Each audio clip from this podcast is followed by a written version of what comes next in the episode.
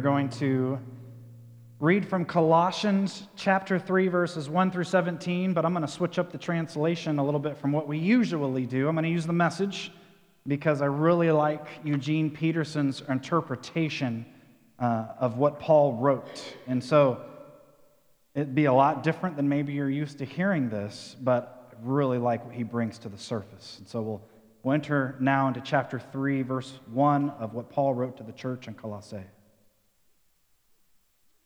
So, if you're serious about living this new resurrection life with Christ, act like it. Pursue the things over which Christ presides. Don't shuffle along, eyes to the ground, absorbed with the things right in front of you. Look up and be alert to what is going on around Christ. That's where the action is. See things from His perspective. Your old life is dead. Your new life, which is your real life, even though invisible to spectators, is with Christ and God. He is your life. When Christ, your real life, remember, shows up again on this earth, you'll show up too. The real you, the glorious you. Meanwhile, be content with obscurity like Christ. And that means killing off everything connected with that way of death sexual promiscuity, impurity, lust doing whatever you feel like, whenever you feel like it, and grabbing whatever attracts your fancy. That's a life shaped by things and feelings instead of God. It's because of this kind of thing that God is about to explode in anger. It wasn't long ago that you were doing all that stuff and not knowing any better.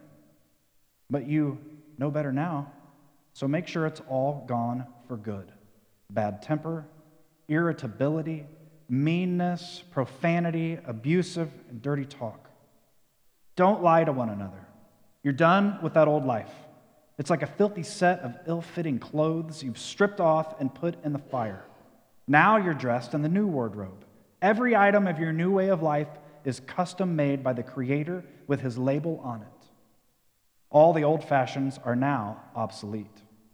Words like Jewish and non Jewish, religious and irreligious, insider and outsider, uncivilized and uncouth, slave and free mean nothing.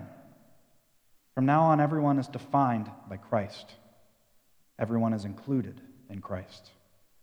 So, chosen by God for this new life of love, dress in the wardrobe God picked out for you compassion, kindness, humility, quiet strength discipline.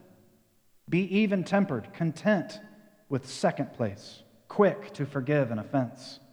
Forgive as quickly and completely as the Master forgave you. And regardless of what else you put on, wear love. It's your basic, all purpose garment. Never be without it.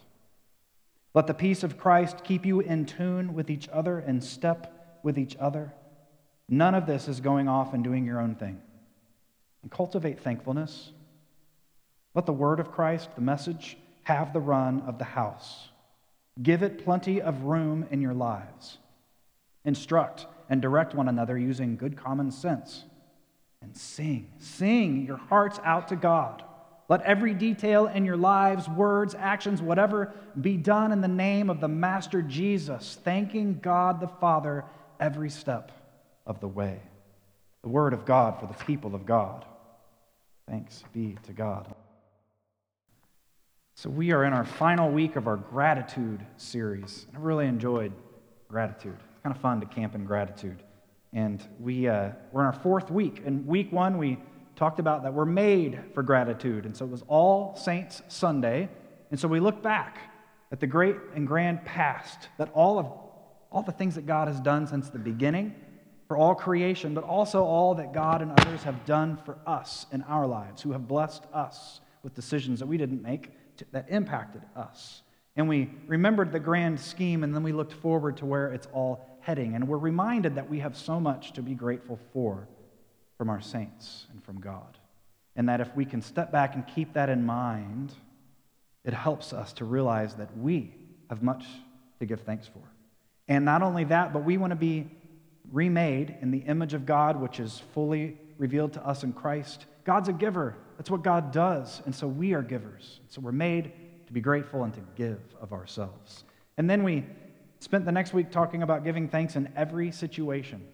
Now, when you're remembering this grand scheme, it's a lot easier for us to give thanks even through trials and seasons that are troubling. But when we lose sight and become distracted and just focused on what's in front of us and ourselves, and we forget about all the things people have done and all that God's done, we find ourselves not being very grateful. And somehow, remembering who we are in the grand scheme brings with us an attitude that makes it easier to be grateful. And then last week we talked about cultivating gratitude, and that's through prayer. We focused on prayer, that we align ourselves with God's will for our lives, we align ourselves with God's purpose and plan and all that God has done. And if we keep that in our mind through prayer all the time, that the bad habits that we do when we're distracted tend to fall away, and we end up finding new habits. And in our gratitude, we find that joy springs up inside of us. And so this week, give thanks. It's a very simple message. Uh, I'm going to try not to complicate it, but here it is. We were given Jesus Christ. And there's a lot to be thankful for. Now, today is Christ the King Sunday. If you don't know, there's a lectionary calendar, it's ancient, and there are three years that we go through and then we start over. We're finishing year C today. This is the, the crowning moment in year C, Christ the King, when we remember all that's coming in the day of the Lord. And then next week we start all over and we start anticipating Christ's arrival. See how that works? So we'll start Advent, but we're not there yet. Today we're going to celebrate Christ as King and all that we've been given. And if we can root ourselves in that, it has quite the impact. Now, we were all lost at some point. I was. Were you lost at some point in your life? Raise your hand nice and tall. Come on, fellow sinners. Yes, we are. And if you think you're not lost, you are now, right? That's kind of how it works. Now, we don't have it all figured out now, but we do know what direction to head, and we know we're on the path to perfection. Yes? And so we are led into this healing and wholeness of life. Healing and wholeness, the word is salvation. That's the same word as healing.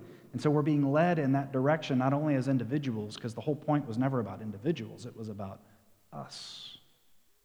We human beings, we grow up in lots of different settings. Some of you grew up in the church, and some of you grew up out of the church, really far from the church. In fact, church may still be foreign or it's still new. But regardless, we all were all about us and our lostness. Life was all about us. I can remember the age, I can remember the day when it dawned on me oh, it's not all about me. And uh, that was a long time ago, thankfully.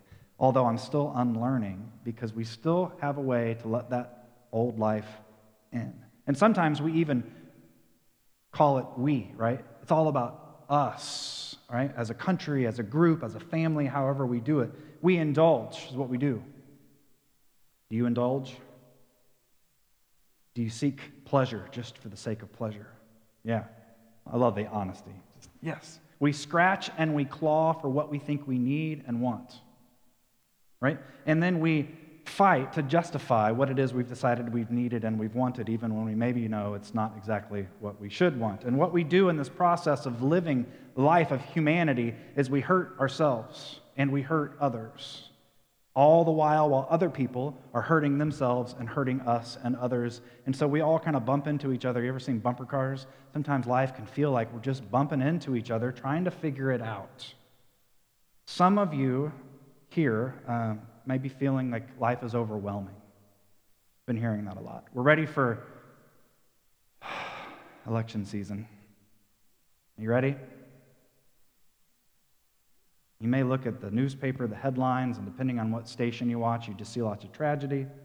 You see all that's going wrong, and you think of all that you've lost, and may be overwhelmed. We can be disappointed. Some of you are disappointed right now. Uh, you didn't get what you wanted, or worse yet, you did get what you wanted and it wasn't what you thought it would be. And you found yourself saying and thinking, Is this it? Now what? This wasn't what I thought this would be. For some of you, life seems like it's dragging along, it's taking forever. For some of you, it feels like it's flying by and you can't catch up. Life can seem to some like it's just immoral and out of control, and oh, right? And some don't have any idea of the things they're doing that are hurting themselves. Life can seem wonderful and perfect, hopeful and joyful, and to some, much different reality. And we seem to bounce from one extreme to the other from day to day, or moment to moment, one season to the next. Now, we've all gathered here today, each one of us, and you're going through your stuff, whatever it is worry, anxiety, joy, happiness, grief, anger, pain, loneliness. We're all here, and we all have a bit of all of it. Would you agree to that? Is that safe to say? We all carry it. Some of you are loving life. All your dreams that you've planned for, they're, they're happening. Some of you are scared to death. How will this next season impact your goals and desires? Some of you are lonely and hurting. When will the current season stop? Because it's weighing you down. Some of you are thrilled about what's happening in Washington. And some of you are utterly offended and angry. And some of you are both. Some here are feeling vindicated by the United Methodist Church passing of the traditional plan because it's what you think is right. Some of you are devastated because of the United Methodist Church passing the traditional plan because you feel that you're not welcome, not fully acceptable. Some of you are hoping for a change in General Conference in May. Are you ready for that? Some of you are already planning your exit strategy if things do change. It's All here in the room. Many of us are going to gather around the table this week, around friends and family. It's going to be a good time. You're going to see people you like to see and have conversations you like to have. Some of you haven't gathered around a table in a long time. And maybe some of the conversation you're not sure is going to go in a way you hope it does, and you're kind of dreading it. some of you are somewhere in between. Some will share in laughter, and some will share in, why did we come again? Some in our church are just hoping to heal and get out of the hospital that they would love to sit at the table no matter what the grief is. Some are just hoping the week goes by quick. We're all carrying all of these realities with us today. They're all present in the body right now. Are you with me? I am so glad that you are here. And I am so glad to be here with you. Because life's messy.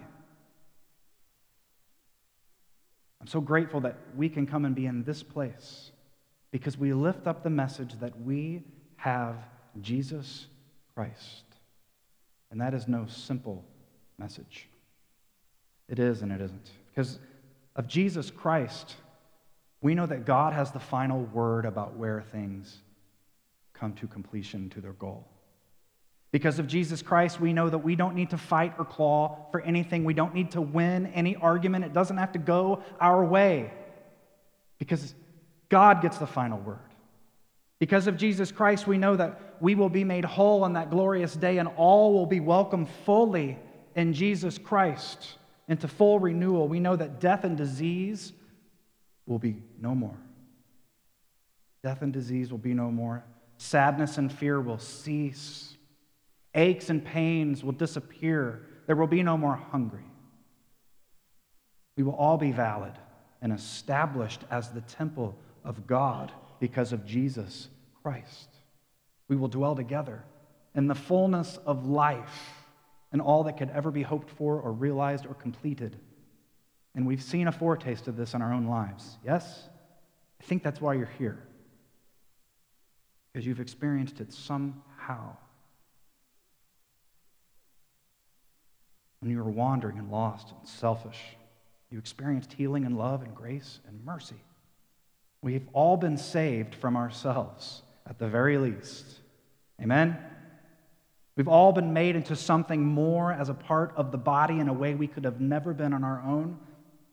There's nothing that can conquer the victory of Jesus Christ. Amen?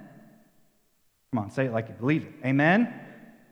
We have all received the call to life in His name. Amen? We've all been granted the Holy Spirit in our baptism to restore our souls. Amen? And all of this was a gift.